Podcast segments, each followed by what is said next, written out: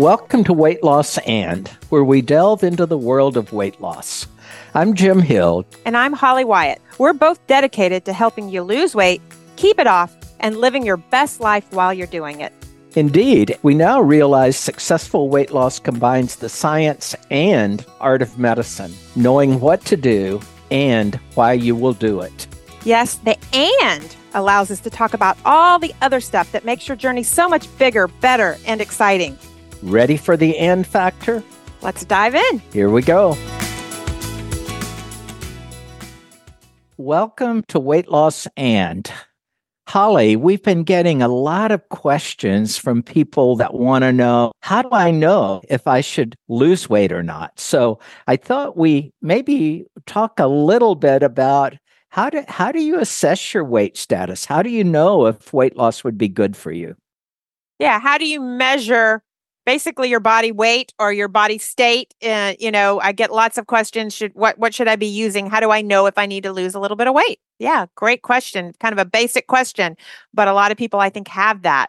So probably we should start by talking about the body mass index or BMI.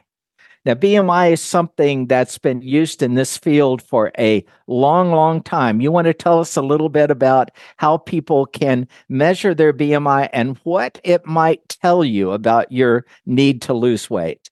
Yeah. So the way we measure someone's body state in a medical setting is with body mass index or BMI.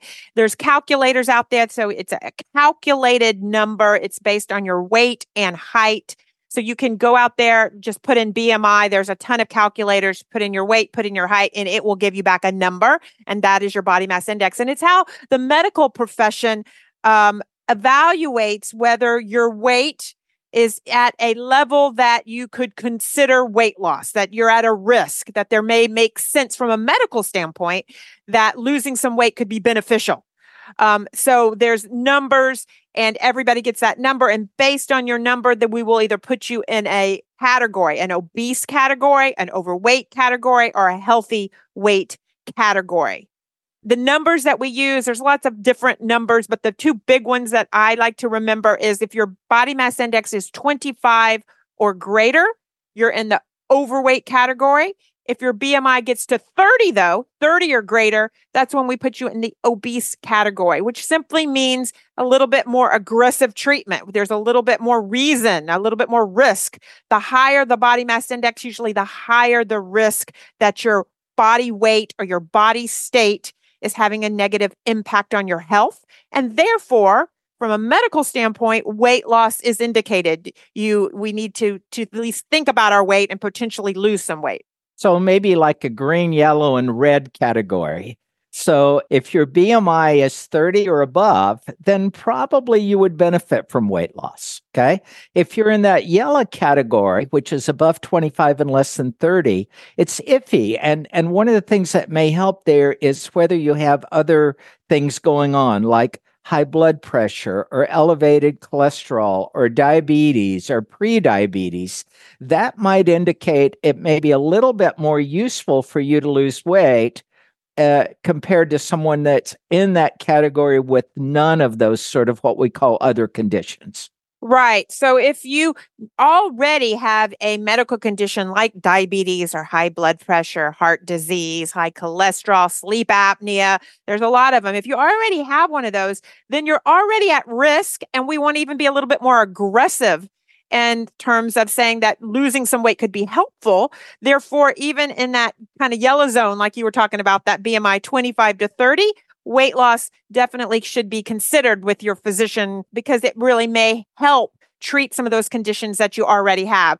You know, when you get to BMI of 30, sometimes we're even just about preventing, treating and prevention. But at BMI 25 to 30, if you already have one of those, we're wanting to, we can treat it. We can make it better with the weight loss. But I always get the feedback, and this is, I think, something we need to discuss is BMI really a good tool? Um, does it really say, you know, does it really helpful? Is there some individuals where BMI isn't going to be very helpful? Yeah, Holly, you always get the people that come in and say, well, my BMI is high because I have a lot of muscle. right? Absolutely. That is exactly. And, you know, it may be somebody who was an athlete when they were younger. Now they're, it's 30 years past that, you know, when they were, were an athlete working out, but they say there's a lot of muscle under this little bit of layer fat. And so the weight, when you get your weight, just measuring your weight doesn't distinguish between fat and muscle. You could have a high weight on the scale and it could be all muscle or a large percentage muscle. Is there any way to tell the difference between a high BMI that's too much muscle and a high BMI that's too much fat? That is where waist circumference comes ah, in. waist circumference. What I love to do. So if I have someone sitting in my office and they're saying, you know, this is this is muscle, and they're convinced it's muscle, then the easy thing is not for me to say it's not. I don't even really have to measure it. I can simply say, well, let's just look at your waist circumference because if your waist circumference is large, I can pretty much guarantee you got some extra body fat. You don't put muscle on in your waist. So if your waist is small, then you might be correct. You might be correct that the increased weight we see on the scale is muscle. But if your waist is big, the increased weight we see on the scale, at least a good part of it is probably body fat, which is really what we're trying to measure. How do people measure their waist circumference? Yeah, so just a tape measure. I actually use a ribbon. I like people when they go home. Sometimes I send them home with a ribbon because this is something they can do pretty easily. Um, I like, there's a couple different methods, but to me, it's about measuring it the same way each time. So if you kind of push on the high part of your hip bone, we call that the iliac crest, but the high part of your hip bone on both sides, you can kind of feel that bony landmark. It's not going anywhere, even when you lose weight. You know, some people say, let's me- measure it at the belly button, but the belly button can move. If you lose some weight, the belly button can kind of shift around. Uh, so you find that top of that hip bone over there on both sides, put the ribbon around, cut it. Then you can measure it with a, a measuring tape. And then you kind of have this ribbon that you can go around with and actually see if it, it changes um, over time. In some ways, Holly, if it's not easy to measure your waist circumference, you probably have a you probably have too much fat. The people that have too much muscle, it's not going to be that hard to get a waist circumference. That's true. And we have some numbers. Um, there. Oh, what are the numbers? So, unlike BMI, the same number for men and women, right? We use the 25 for overweight and the 30 for obese. Same for men and women. When you're calculating your BMI, it doesn't matter if you're a man or a woman. Right. It's really simple. Before we get into waist, I actually pulled up the calculator. National Institute of Health has a good one. You can Google uh, BMI calculator. And so I'll give people an example so you know you're on the right track. If you're five feet and 10 inches tall and weigh 200 pounds, your BMI would be 28.7. So if you're calculating your BMI, it's probably going to be a number in the 20s or higher. If it's slower than 20, uh, you probably aren't listening to this podcast because you certainly don't have a problem with excess weight. But your number's going to be 20 or higher. And again, those categories 25 less than 30 is that yellow range where some weight loss is going to help, particularly if you have other conditions. But if you're in that range, you want to keep from getting in the 30 range and it's 30 and above. And I love waist circumference in that range too, right? Right. So a BMI of uh, again 28 with a with a high waist circumference is a little bit more concerning than a BMI of 28 with a lower. Yes. And if you're 30 or above, then weight loss would probably be helpful for you. So now let's give them the numbers on waist circumference. Yeah. So there's two different numbers, one for women, one for men. If uh, for women, if your waist circumference is 35 inches or greater, then you're potentially at a higher risk. That kind of says I've got some extra body fat and I've got it in a central distribution. And we should talk about that in a minute.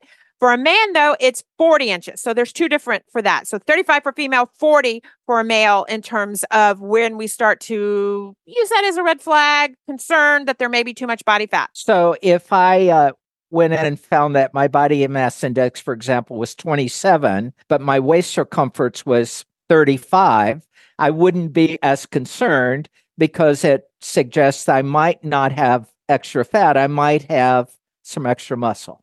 As a man, yes. As a female, that same number in a female would be different because men and women put on fat differently. And in general, women have more body fat. There's probably a lot of reasons for that, or a higher percentage of body fat. Higher total percentage of body fat. But once again, it's that we've kind of looked at these numbers and we see when the risk starts to go up. There's good data. We have we didn't really talk about that. Why do we use body mass index you know, if it could be off, but we have such good data in the field to show when you get to a BMI of 30, your risk of diabetes goes up, your risk of this goes up. We have a lot of data to kind of gauge our risk on. And that's one of the reasons I think we use it. What we're concerned about is people that have too much body fat, but it's not easy to measure body fat. And most people at home can't do it very accurately. And BMI is a good substitute. So BMI doesn't measure fat directly, but we know that it's correlated with having extra fat. So it's not perfect, but it's the best instrument we have for people to sort of figure out if if they need to lose weight or not. And again, when it's combined with waist circumference, it's a pretty good measure of if your BMI is low and your waist circumference is low, you can feel pretty good. It's not 100%, but it can feel pretty good that you probably don't need to lose weight. But if your BMI is high and your waist circumference is high, weight loss would probably help you health wise. I, I agree with that. And I think for the majority of people, even though BMI kind of gets a bad rap, for the majority, I'd say 95% of my patients, BMI is, is spot on. It, it, it is, you know, there's a few you always want to, if you're extremely uh, short or extremely tall, or you have a lot of edema, which is fluid, you know, you you retain a lot of water, um, or you're very muscular, you really are a bodybuilder, BMI may not be. For the majority of people, when especially when you put it with the waist circumference it's easy and it does really get at what we want is health risk. You know i'm waiting for the uh, the little scanner that they have on star trek where you just scan somebody and the amount of body fat comes up automatically. Uh, you know I, it, we might not be too far away from that but right now we don't have a good way of doing that. And probably the best way, if you're listening to this and you're wondering if you should lose weight, is measure your BMI and measure your waist circumference. And those two things together can give you a pretty good indication of whether weight loss would, would improve your health or not and they're easy and they're easy and you can do them multiple times and there's not risk and it doesn't cost a lot so there's there's so many good things i like to think about it as the bmi has lets me question do potentially do i have too much body fat right it's it's a it's a surrogate like you said it's correlated do i have too much body fat and then you add in the waist and it says, Am I carrying that body fat in a place that may be worse for me, right? Around the central, that visceral fat. So you you talked about that earlier, you alluded to that earlier, that where the fat is might be important. Yeah, it's not just how much, it's how much and where you carry it. Too much body fat in general is at risk but especially if you carry it around that central section around your waist, we know that that type of fat tends to lend itself to developing diabetes and heart disease and a lot of the comorbidities or the a lot of the diseases that are associated. That fat tends to be a little different and we can pick it up by a big waist circumference, by a large waist circumference. And in general, uh, it's more the male pattern to put on uh, a lot of fat around the middle. And oftentimes for females, they'll have a lot of lower body fat. And lower body fat is probably not as negative health wise. Uh, but again, uh, it makes a difference in how you look and how you feel. And so just because you don't have central fat doesn't mean weight loss wouldn't be a good thing for you. Absolutely. I mean, for and I'm opposite. I I carry mine in my in my waist. So not everybody, you know, we say that in general. We talk about apples. Men tend to be more apples, and women tend to be more pear shaped. But then you look at me, I definitely I gain weight. There are exceptions I'm it. an apple. And then even going through menopause, women become more like an apple. So there's a podcast in itself of what happens around menopause. Boy, the hormones uh the the hormones change and it can really change uh, we gotta we gotta do another one on that. That's a whole a whole nother thing everybody always says. What, you know, what about what's going on with the, that those hormones? So Jim, though, what about the devices that are out there at some of the gyms or some of the the health food stores where you can measure body fat or even some of the scales you personally can buy can give you a percent body fat or even give you total pounds of body fat why not use that instead of bmi and waist circumference yeah, there are a lot of those out there. And I wouldn't say don't use them, but they're a little bit less accurate and highly variable. So, what these things do, Holly, is they run a small current through your body.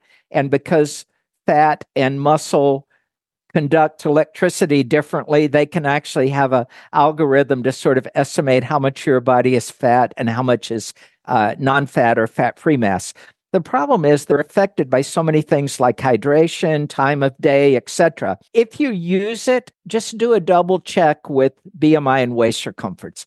I would be a little uncomfortable if the scale says uh, you have low body fat, but your BMI and waist circumference are high. And then the second thing is we really don't have measures. So you're you get on the scale and it says you're 25% body fat. Was that good? Is it bad? What should it be?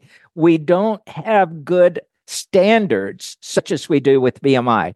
So those scales might be useful if you're losing weight, for example, to watch how things change and improve. But right now, I would feel uh, a little better looking at BMI and waist circumference as a answer to the question of should I think about losing weight? Well, I definitely think BMI and waist circumference help us assess risk better than percent body fat because we just don't have that same data.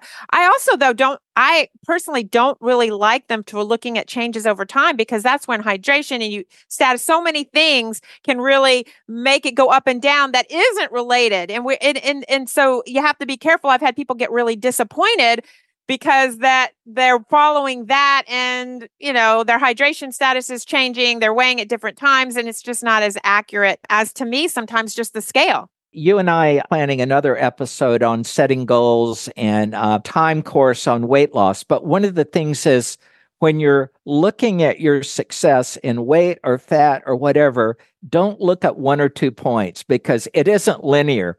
So if you were to plot your weight each day that you're on a weight loss program, it wouldn't be a straight line down. It would be all over the map. And so don't look at one or two things. You have to look at the long term pattern. And again, we're going to go at another episode in deep dive on looking at patterns of weight loss and time course and setting goals, etc. Yeah, that I think that's a that's a great point. So for this, in terms of just kind of assessing, should I lose weight? You know, kind of summing it up, I do think BMI, waist circumference, and there's one more thing, or actually two more things that I use. The other, though, is to me is, are you gaining weight? I like to see which direction are you going. So BMI says potentially too much fat. Waist circumference, too much fat in a position in a place in my body that may be negative. And then the third is, am I gaining weight? Because, ooh, if you're gaining weight, I would love to intervene and perhaps at least stop that gain or maybe produce a little bit of weight loss before you get to a BMI of 30 or 40, right? Can we intervene early? Well, that's a great point. I think we know that a lot of the US population is in a weight gain scenario, gaining a little bit of weight each year. And one measure of success would be stopping that. And so at some level, if you weigh the same next year that you, you weigh right now, that's success at one level. Now, it doesn't mean you shouldn't try to lose weight, but maybe as a first step, make sure you aren't gaining weight. Yeah. So I like to look at that. Those are the three things I do BMI, waist circumference. Am I gaining weight from year to year, month to month? What's my path? Which, which direction am I facing? And then the last thing that I think is just as important as these three. I mean, the, the three things we just talked about have a lot of science behind them. But how do you feel?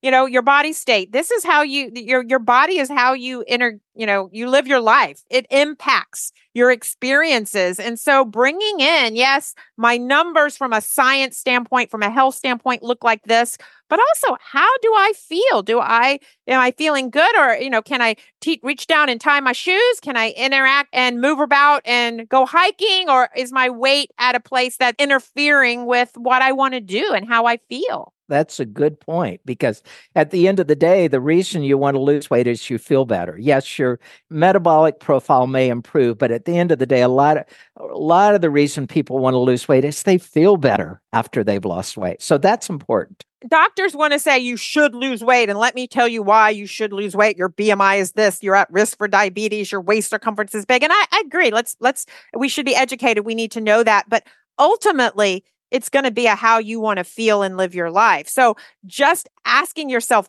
that i think is just as important equally as important as calculating that body mass index Cool. Well, we've given folks some practical tips, and uh, the tips are measure your BMI, go online. There are lots of ways to do that. Measure your waist circumference, assess whether you're gaining weight or not, and then how do you feel? If you feel great and you're in that overweight category, maybe you're okay. Maybe now's the not the time to do it. But if you say, you know, I I really can't do the things I want to do, maybe weight loss might be helpful.